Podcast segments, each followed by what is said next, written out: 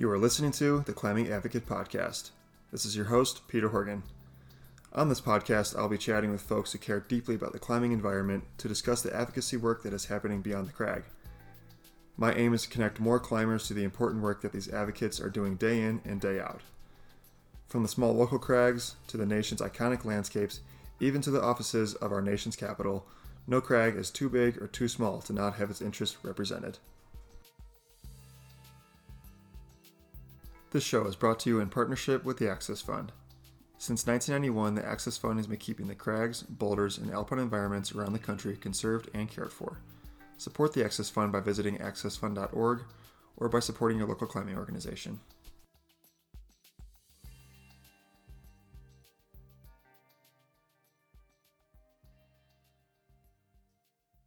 All right, good afternoon, everybody. Welcome to episode four of the show. For those of you who are just joining us, this is the Climbing Advocate Podcast. And again, my name is Peter Horgan, your host. For those of you who have listened since episode one, I want to express my gratitude to all of you as well. I've gotten more and more great feedback from everyone. So thank you very much. Really appreciate it. And if you haven't yet, here's a little shameless plug again. Please hit that subscribe button there on iTunes or find us on SoundCloud as well. That'd be awesome. For this episode, I uh, headed down south, not physically, but uh, I talked to some folks down in Texas. Uh, Adam Mitchell and Brian Tickle. And they got a lot going on down in Texas. They've had some great recent successes, which we'll talk about, and some big plans for the future. 2019 has got a lot on the docket for them. So, without uh, any more hesitation, let's dive into episode four with Brian Adam from the Texas Climbers Coalition and the Access Fund.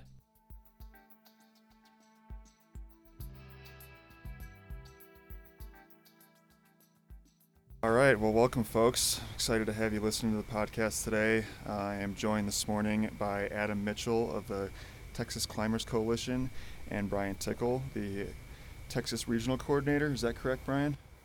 Uh, Texas Regional Director. Director from the Access Fund. Um, I'm super excited to be chatting with you both today. Uh, to be quite frank, I'm largely ill informed on the climbing in Texas, so this would be a great learning opportunity for myself and for the listeners as well. So, thank you so much for joining me. Yeah, thanks for having us, Peter. Yeah, absolutely. I have uh, this conversation kind of broken up into two parts. First, I just wanted to chat more generally about the climbing in Texas to let everyone know that there is indeed a lot of climbing outside of Hueco Tanks, and to also have you share a couple of acquisition projects that you've worked on in the past. And then for the second half, we could dive into some more policy related stuff in the new campaign you guys have started uh, this past January. Sounds great. All right, so before we dive in, uh, Brian, why don't you introduce yourself, maybe like where you're originally from, a little bit about your climbing history, and your role currently with the Access Fund? Yeah, happy to. Uh, my name is Brian Tickle. I'm the Texas Regional Director for the Access Fund. It's a fairly new role. I started um, as staff in November 2017. I'm a lifelong Texan, born and raised. Uh, family goes back a number of generations. Um, and I started climbing uh, late high school, I think, just around Central Texas, and out at Enchanted Rock. And um, a couple years ago, I was really fortunate to uh, spend some time down in Mexico and really just climb full time and and uh, kind of get to get a taste of the dirtbag experience, uh, albeit probably a little bit too late in life to really do that. Um, so I've been in Texas a long time. I've got a background in legislative work, and uh, a couple of years ago, we just started to build out a, a program for the Access Fund in Texas. Uh, started raising funds, and uh, that's kind of how I ended up doing this. Adam, how about yourself? Uh, well, I'm a, I'm a born and raised Texan also, but I grew up in Northeast Texas, so a little ways away from Austin. But I moved to Austin to go to college, and then started climbing some some time after college, just so right after I graduated, basically. Um, you know, and then uh, I started guiding in 2009, and uh, the people who owned the guide service at that time were pretty active in the community, and so it kind of helped me get involved, helped me start bolting, and then uh, learning with another friend how to uh, replace bolts. Um, so my my kind of volunteer efforts kind of started with mainly bolt replacement and uh, I guess at this point, I'm kind of the main person that does all that work in Texas. But um, and then I guess uh, through time, I, I, started doing more and more. People uh, looked to me as a leader in the community, and uh, a couple of years ago, I became uh, the, I guess then the president of the Texas Climbers Coalition. We've kind of changed our bylaws a bit, so I'm considered the executive director. Um, and so, yeah, and hopefully we've hit the ground running and done a lot in the last couple of years, I think. Awesome, thanks, Adam. So you've been with the TCC for a couple of years. How long has the TCC itself been around? Well, uh, when I became president, we changed a lot. Um, so before that, um, there was a basically a club that had been uh, the main organization in Texas called C- Central Texas Mountaineers. Uh, and they'd been around since uh, for about 40, 45 years. It's kind of a long-term thing. Uh, we we changed the name and and made it a, a, full nonprofit, which it really is a, a, big thing. It actually is part of what made us uh, able to own property, um, and so the the changes are pretty great, including a you know a full new rebranding. But we want to uh, be able to you know represent all of Texas, not just Central Texas, uh, where the a little bit of the climbing is. Yeah, and just to just to add on to Adam's comments, I think t- uh, TCC might be one of the oldest LCOs that's out there. Oh, really? I, I that's surprising. I had no idea. Yeah. Yeah, uh, they had to like start said, organizing pretty pretty early uh, from from you know access to property and stuff. Uh, we'll get into that, I'm sure, later. But you know, public lands is a really small thing and uh, in Texas, and so you know they had to organize for a few reasons, and I'm sure we'll go into that in a little bit. But they organized super early. Yeah, I was wondering about that. Uh, I know the impetus for a lot of other LCOs is due to an access issue or a stewardship issue. Was there anything like that at the beginning for you guys?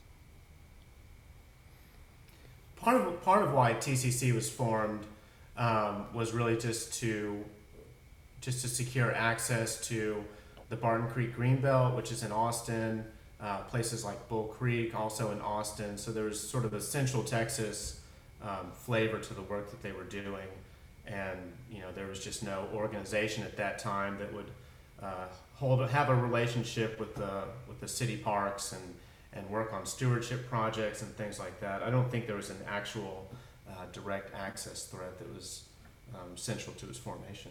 Gotcha. Okay. Just there was a there was a need to have an organization maintaining climbing areas. Right. Of course. And Texas is a very large state. Are there any other regional chapters of TCC or any other smaller organizations um, that are more regionally focused around the state? Yeah, there's a number of different LCOs. Um, Texas Climbers Coalition is, is is has a pretty large territory and is sort of you know moving towards a more statewide model.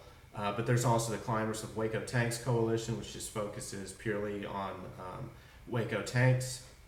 There's the Central Texas uh, Climbing Committee, which focuses just on Enchanted Rock. And then there's also the Texas Mountaineers up in um, kind of the Dallas Fort Worth area that, that does a lot of the, the stone that's up there. Gotcha. So, outside of Hueco Tanks, where is the climbing around Texas? Like, if you were to go bouldering somewhere else, where where would you go?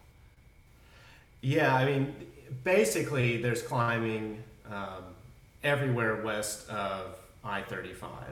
Um, all along the Edwards Plateau, there's just rock everywhere. Um, and I think there's probably not too many areas west of the Pecos that don't have rock. And Hueco Tanks is, of course, um, world famous for bouldering and um, but really just just about any other any other part of Texas has quite a bit of rock. Austin included. I've Austin included. Yeah, yeah one of the most popular areas being McKinney Falls, which is a state park in Austin. Mm-hmm. Yeah, if Austin couldn't be any cooler with the live music and the food, now you got some awesome climbing on top of it. And I know it's just a big recreation mecca as well. A lot of water sports has been included in that. Um, yeah, absolutely. Yeah, right on. Well, I need to get down there at some point. I got some family in the area, so I don't have any excuses not to go. Well, come down anytime. You're welcome. Yeah, yeah, of course. So, like you uh, like you mentioned earlier, the majority of the climbing is on private lands in Texas, and I've heard private lands be described as "quote unquote" the bedrock of climbing in Texas. And this is really the first episode that we have dove into private lands and discussing climbing on private land at length. And I imagine that this inherently comes with more work to navigate access, liability, and other legalities. Brian, can you describe any opportunities or challenges associated working with private landowners? Yeah, I mean, the first, uh, we kind of have a running joke down in Texas where if you want a new climbing area, you've got to buy one. Um, and we do actually have, you know, a number of, of climbing areas that are on private property that, that allow access. Um, I, I would say, in, in many ways, accessing private property is not any different in Texas than any other state. And um, the, the one difference might be um, that a lot of the, you know, when we talk about private property being the bedrock of the state, what that really gets back to is that a lot of the the ranches and, and private lands in Texas are run as businesses. Um, so one of the unique challenges I think we have in Texas is how to um, how to go into an area and, and potentially open it up uh, for climbing and also still meet the, the business needs of the, the people that own the property. Um, so, you know, I think in, in other parts of the country, um, sometimes up in the Northeast where the, con, where the conservation movement sort of began, um, I think a lot of landowners understand just the inherent value of um, allowing the public onto their property. Uh, whereas in Texas, I think you know they, they also understand that that value, but they're also you know private lands are a business and they're they're looking for ways to, to monetize their property, um, which you know that's a model that that suits hunting and fishing well, uh, but it's a little tricky to try to to mold climbing into that into that type of access. Yeah, I agree. I think climbers generally have it pretty easy not having to pay fees, at least in the West. Ty and I talked about this before, but um, with, pub- with, the amount of public land in the West and BLM land and Forest Service land, you just get f- kind of free reign to go out wherever you want and not have to pay for it. Besides camping, yeah. some some places or like places like, like Red Rocks, uh, out in Vegas, where you got to pay an entrance fee to get in. But largely, you know, I don't have to contribute much of my money to go climbing and compared to like mo- the motorized community where they have to pay for registration fees and licensing fees you know that a lot of that money goes towards conservation efforts so right. does is there any kickback like that on the on the private lands uh, down in Texas or is the landowner taking all of it yeah there have definitely been examples where uh, private landowners were just um, taking a nominal fee for in exchange for access uh, and I think there have always been challenges, you know, tracking the, the climbers that come in, keeping track of money.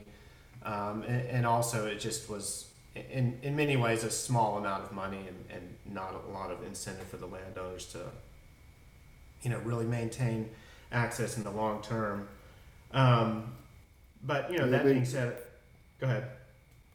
Well, I was going to say, you know, and a, a, really good example of that would be Reimers Ranch. I mean, the the landowners uh, for a long time. I mean, you know, climbing was found there from people who went there to go fishing. They used to allow people to access their property to access the Pedernales River to fish, and some climbers went fishing down there, and then uh, you know, it's like, oh, hey, look at all this rock.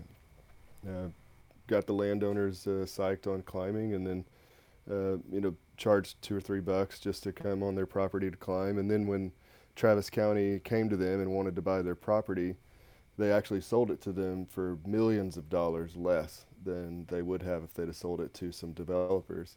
And uh, they they held it for Travis County because they wanted climbers to have access. They wanted the fishermen to have access, and uh, they they they felt really strongly that it, it should be parkland. And uh, so we, we have a lot of grateful memories from those from Milton and his family.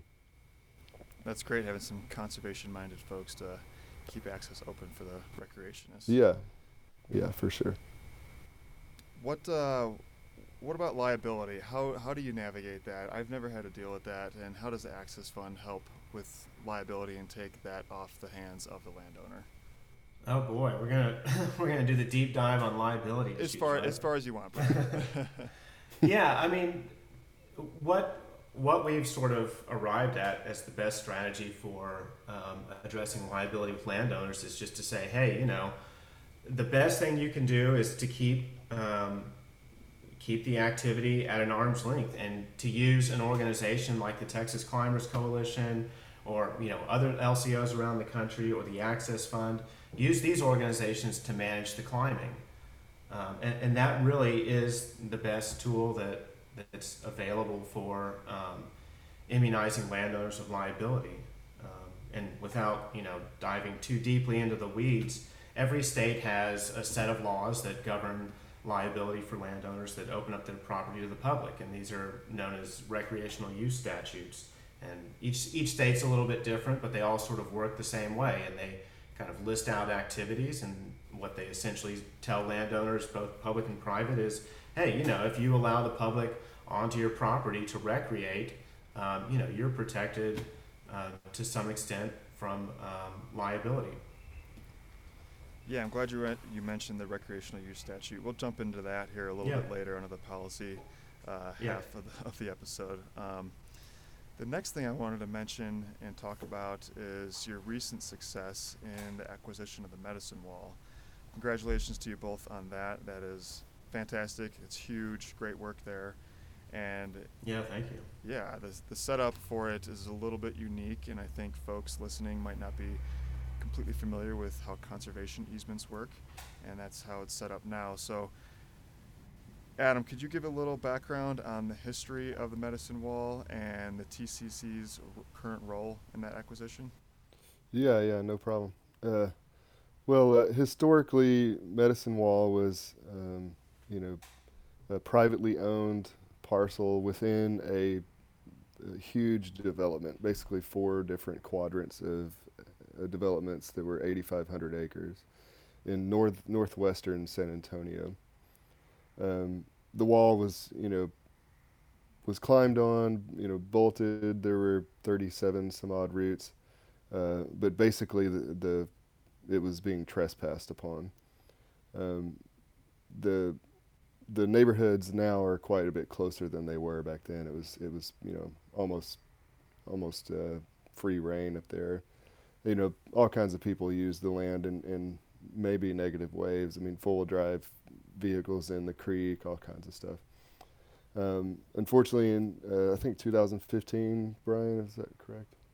Yeah, 2015. There- that's right. there was a fatal accident on the wall, and uh, so the landowners, you know, took more active approach of managing the property. And what that means is basically, you know, they they chopped all the bolts, they, uh, you know, built a fence around the top, and, and blocked all access. Um, so you know that's a it's a pretty hard lesson learned. You know, don't don't gain access through illegal means. You know. Um, so then, uh, in 2000, I guess 17, when I became president, and after we changed into a nonprofit, it it got, came to my attention that uh, the city of San Antonio was getting an easement to build a trail along that Salado Creek, and it's going to be the Salado Creek Greenway, is what they're calling it. And I I, uh, I thought they were getting Medicine Wall uh, within that easement, so I, I contacted the city of San Antonio, um, and they they were not interested actually in the the medicine wall property, even though the owners of the area had had tried to offer that to them, but they didn't want the liability involved in it. And so, the city of San Antonio put me in touch with the owners, and so that kind of started this process of gaining uh, ownership of the property. So, yeah, the TCC currently owns it, and the Access Fund has the easement on it, correct? Yeah, that's, right. yeah. Adam, what's uh, what's that look like holding the conservation easement on this property? Well, that's Brian, Oh, or I guess uh, Brian, Brian. Yeah. I, I was Yeah. yeah. this morning. I kept calling him Brian, Adam. Brian, what does that No. role look like for you guys? Yeah, sure. Yeah, so there was, you know, there was just like Adam was saying, there was a, you know, kind of a big project underway to establish all this green space, and um, you know, we had as climbers, we we suddenly had the opportunity to uh, to own a crag, and um, the owner, one of the one of the things that the owners wanted uh, was to ensure that the property would be uh, protected uh, perpetually. And in order to do that, you uh, you can use a tool uh, called easement, which essentially is something that where the owner of a property signs away certain rights to that property, uh, and that's sort of a tool that will permanently protect it. Um, so the access fund's role in, in Medicine Wall is to hold this conservation and recreation easement, and uh, that that establishes that Medicine Wall, uh, you know, will always be protected for climbing, will always be protected uh, in its natural state for its conservation values. Um, so. Um, no matter who owns the property, uh, it will always be protected for those uses. Yeah, And that was, that was part of the agreement with, with the owners and then with the city, um, that, you know, were Medicine Wall to be acquired by a climbing organization, we would also have this easement, um, overlay just to protect the property, in perpetuity. So what do the next steps look like? Do you uh, now you know the bolts were all chopped? Uh, Is there is, are people going, people going Yeah. back and replacing the bolts, putting up new routes? Are you guys doing camping trails? What's uh, what's on the docket for Yeah. the future? Well, the yeah, I mean, there, there's a few things. Um, one, it, it, unfortunately, it's a landlocked property, and so our our agreed upon entrance is through that trail that uh, the city of San Antonio is building. hmm Um, it's going to be about a half mile from where the parking lot's going to be on Highway 1604. Um, the the only issue is they, they asked that, that we not use the trail while they're in construction. I guess your idea and my idea of a trail and what their idea of a trail is is a little different. So they're building uh, basically 12 feet of concrete trail, 12 feet wide and so obviously that takes a little more construction than just you know uh, fording a climber's trail like we would do. Yeah. Um, so there's going to be some time b- until we can really gain true access to the property. So we're actually holding off bolting because we don't want people, you know, it, it's just too inviting to have bolts on the wall and, and not ignore the agreement we have with the city to wait. So Right. um, unfortunately, uh, the access won't really be there until what we are looking at is maybe early 2020. So while we own it and it's protected, which is huge, uh, we we aren't going to be able to climb on it for a little time. Oh wow. That's uh, that's very surprising. A 12 foot wide concrete trail. Is this, Yeah. Is there multiple? Well, it's pretty neat, open? honestly. I mean, it's weird to me and you, I- you and I, but I mean, you know, it's an urban crag, Yeah. um, and and you know, you can cycle on it. I mean, there's going to be a full like 90 mile circuit around the city. I mean, it's really pretty neat. you know. okay. So like, multiple use, like bikers and dog walkers Yeah. or whoever. Yeah. Hiking, running, yeah. Got Um, it. Got it. Okay. So it's not just you know from that half mile trail. It's it's connecting a huge uh, a huge area that they've already you know they've already got sixty something miles of it. mm-hmm. Yeah, and it, and just to just to give a little few fast facts about San Antonio, uh, it's it's really a pretty impressive project. Uh, San Antonio is the fastest growing city in the United States, and you know the ability to build out 90 miles of urban trail uh, really is pretty impressive. So.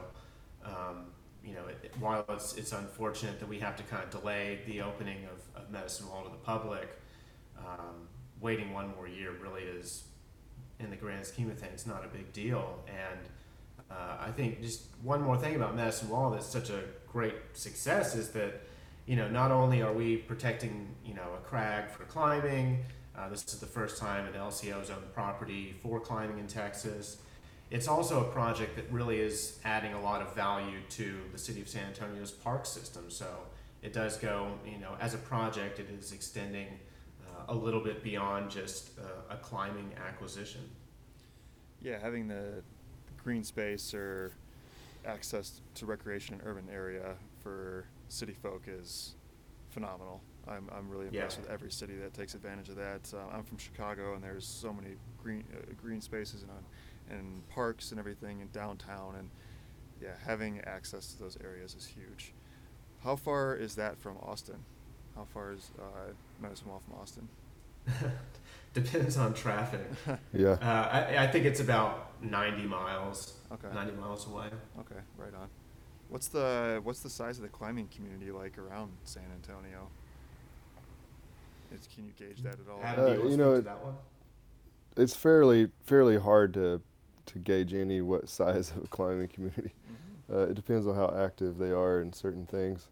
Um, you know, they they just built a new like bouldering gym. Some reason San Antonio doesn't have a full gym yet. I think it's in the works, but Mhm. um, you know, in that that community, every time I've we've gone there and been around, uh, you know, it seems to be, you know, fluctuate from you know 50 to 100 people at the moment, but um, you know that gym is introducing tons of people to climbing.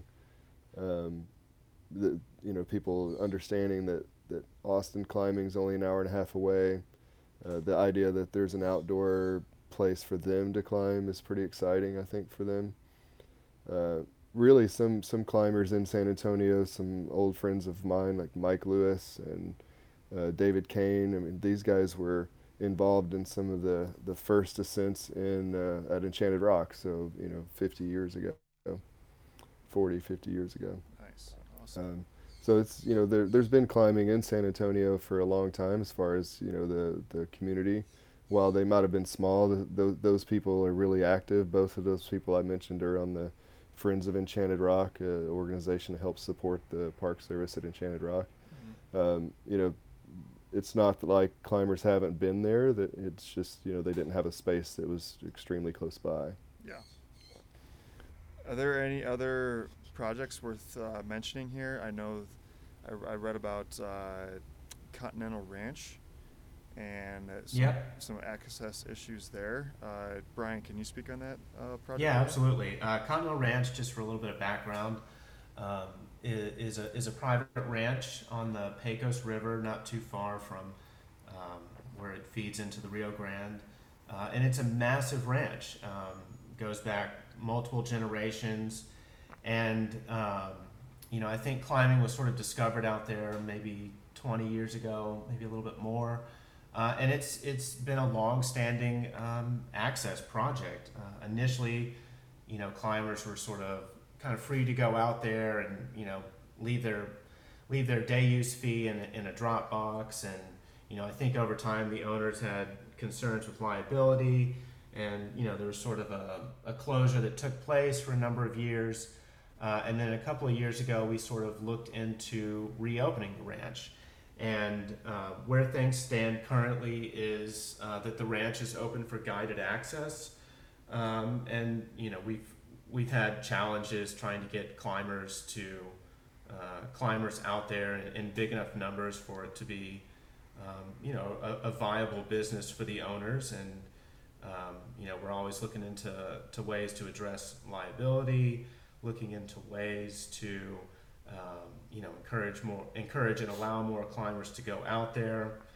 Um, so yeah, I mean, but it's it's a fantastic resource, and there must be, um, you know, close to 13 miles of of riverfront, and you know, there's a there's a lifetime of rock to to climb out there for sure. What kind of rock is it? Limestone. Limestone. Yep, it's all limestone, dark gray. It's like as hard as the deck of a battleship. Um, it's ranges in height from you know kind of I don't know what would you say Adam probably around 40 feet upwards of you know 100 plus just depending on Yeah, I mean- what section of the river So I don't, I'm not sure some of that hundred foot stuff has been bolted yet, but uh, Yeah. really that I mean the continent, the Continental Ranch is just a, a small bit of really the rock that's on that Pecos River. Um, while that's a, a place that we've historically gotten access, so the the family's been really gracious to us. Uh, you know they're they've got a lot to lose if there were some negative things happen, so we understand the liability concerns. Mm-hmm. Um, and they're, you know, the the ranch when Brian says massive, I mean it's thirty thousand acres, you know, so the the property's not just about climbing; they do a lot of other stuff. Yeah. Um, but yeah, that Pecos River Gorge. I mean, good lord, if you you go down that river, both sides of that river are just you know miles of climbing. I mean, you know, an unbelievable amount of rock if we could just get some access to it. Yeah. What kind of uh, outreach efforts do you do to communicate with the community? I'm kind of backtracking back to the medicine wall real quick, but now that it's opening back up, um, just making sure that folks take care of the place and realize what has happened in the past, and now that you have access again, to make sure they take care of it and keep the access um, well maintained. Uh, is there any kind of outreach efforts you do with the community or are planning on doing? Yeah, Well- we try to we try to communicate, you know, through all the the normal social media channels, and then um, Adam and I went down to San Antonio to the to the gym down there and held a little informational session uh, right after the acquisition, just to you know let the community know the situation. Um, so you know we'll con- continue to do those sorts of things and keep the community updated and keep us all in in uh, good stead with the city and our and our partners down there.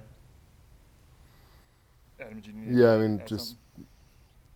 well, we you know, the, unfortunately, the the thing that we need the most now is money. So that's kind of where we're talking to the, a lot of the people, and the outreach kind of goes with um, asking for cash. But you know, people have they've especially the San Antonio folks, they've been wanting something, you know, in this this particular property to open for a long time and open in a positive way, and so they've been really giving, and and just their excitement is pretty.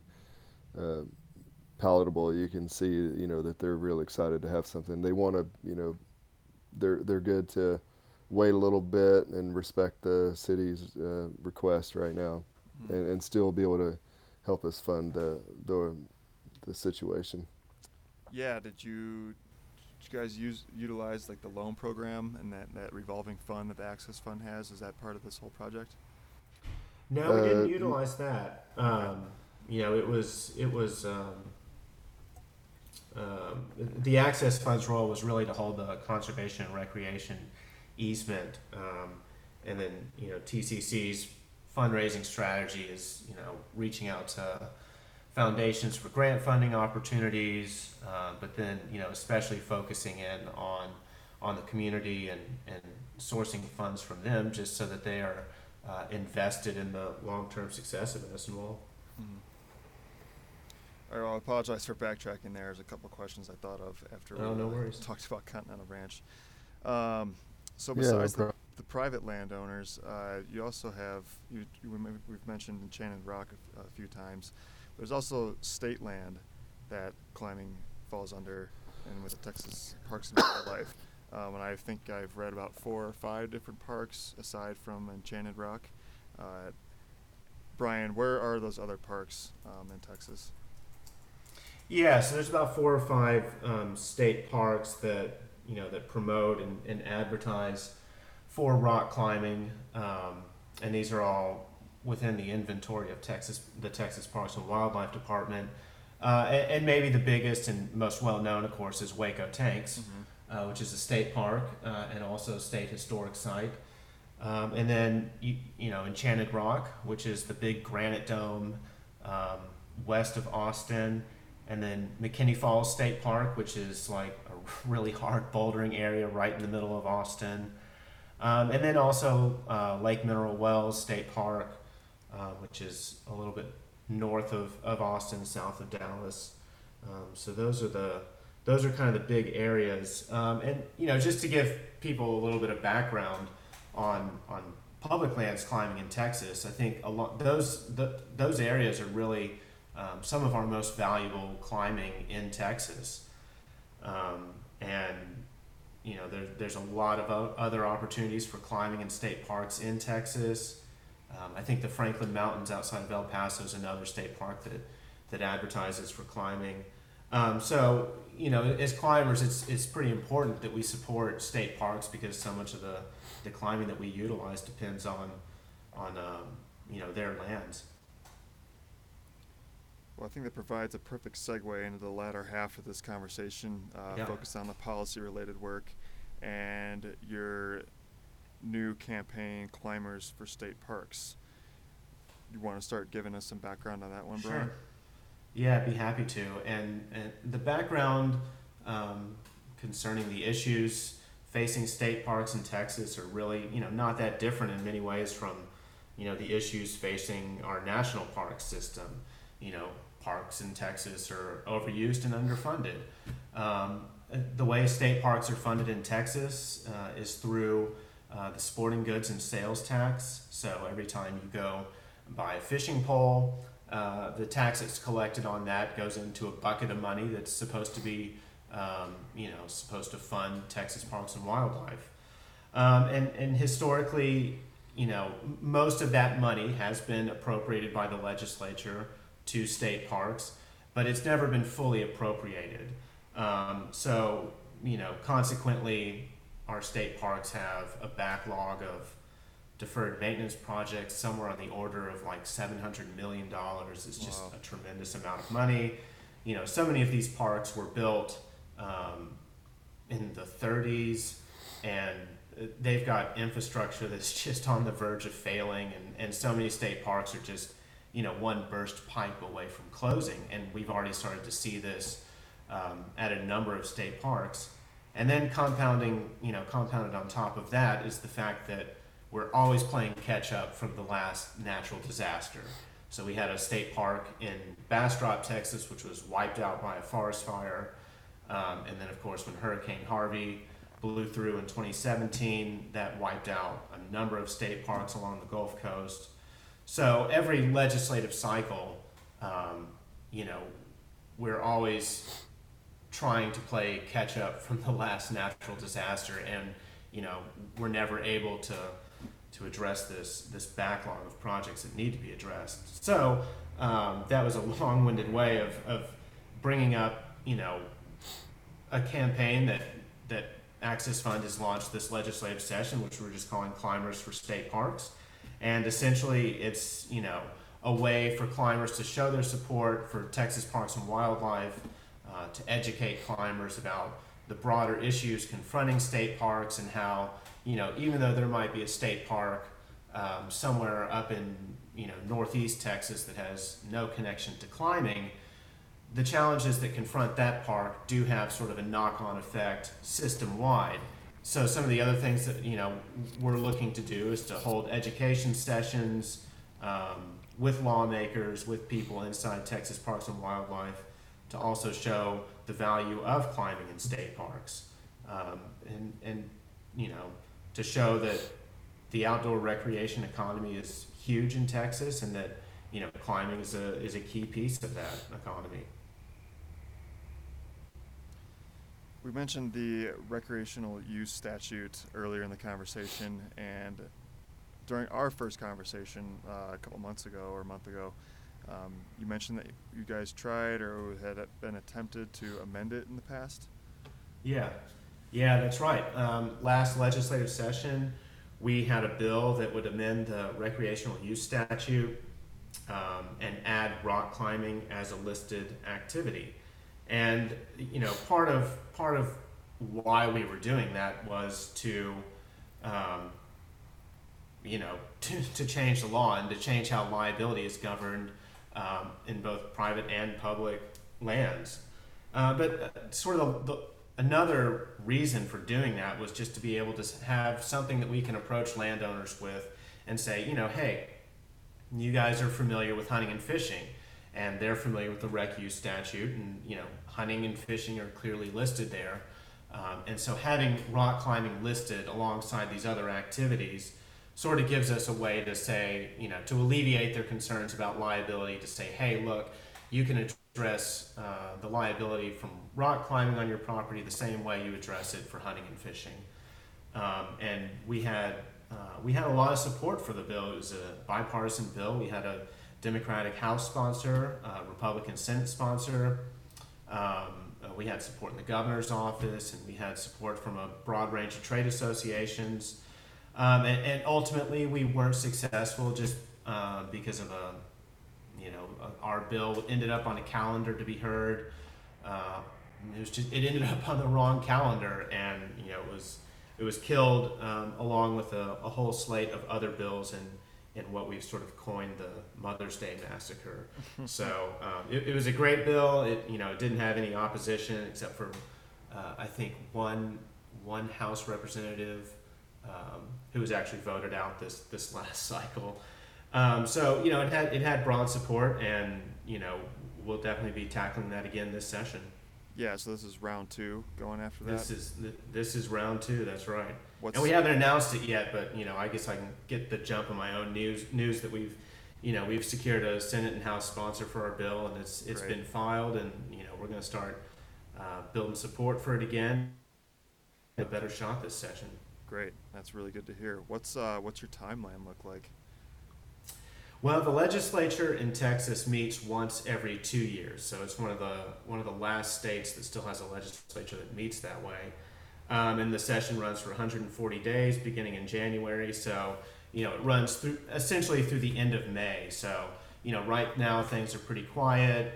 Um, you know the next the next thing, big thing that'll happen is that committee assignments are made, um, and then the bill will start to work its way through the committee process and then you know that typically happens uh, you know late February, maybe early March, um, and then you know it's heard on the House floor, heard on the Senate floor, uh, and then ultimately will work its way up to the governor's office. And, and I would say typically the bulk of legislation ends up on the governor's desk, um, usually around May.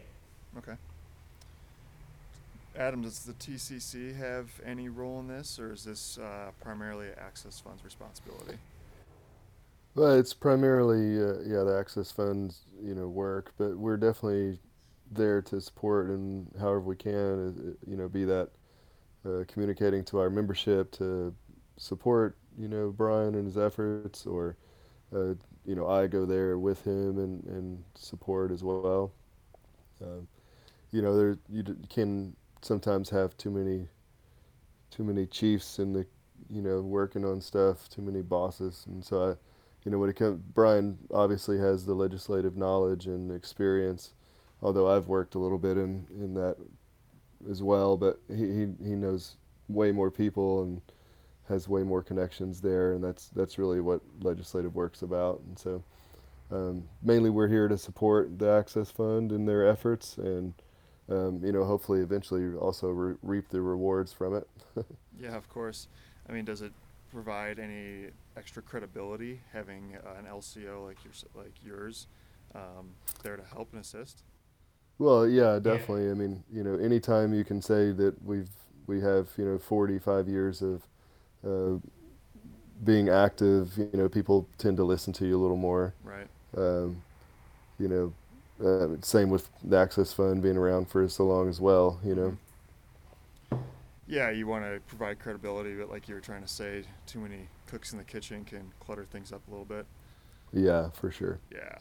Definitely when it comes to legislative work. Right. So I, I we don't want to step on the toes of the Access Fund's work. Right, of course.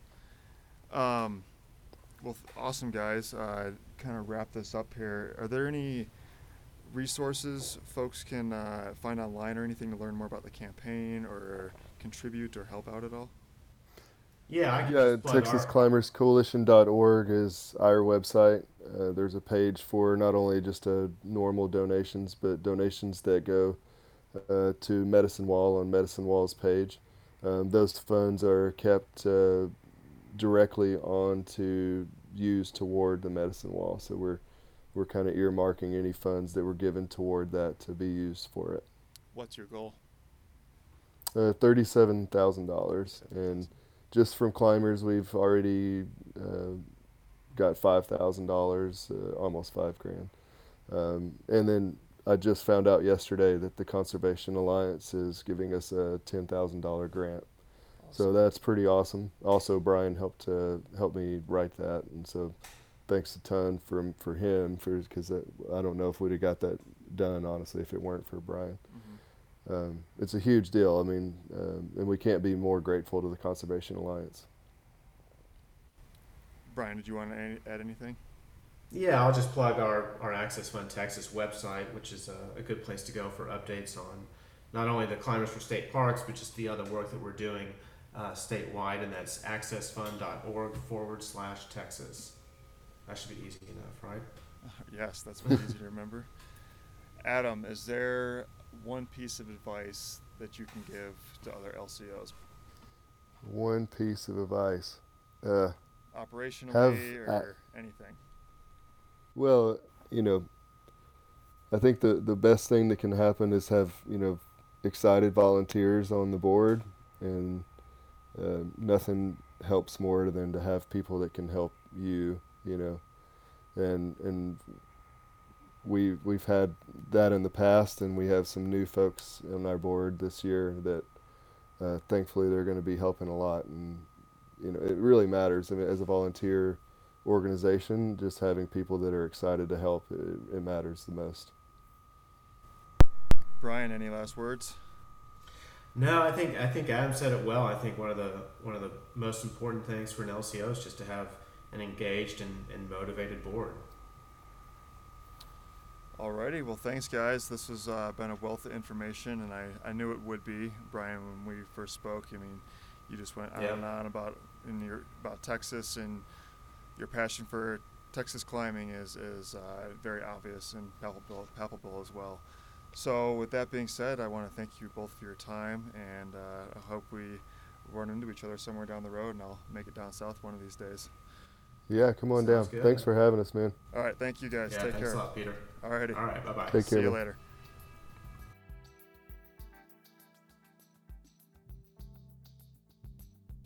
Alrighty, there we have it, episode four, ladies and gentlemen. Thank you all for tuning in today.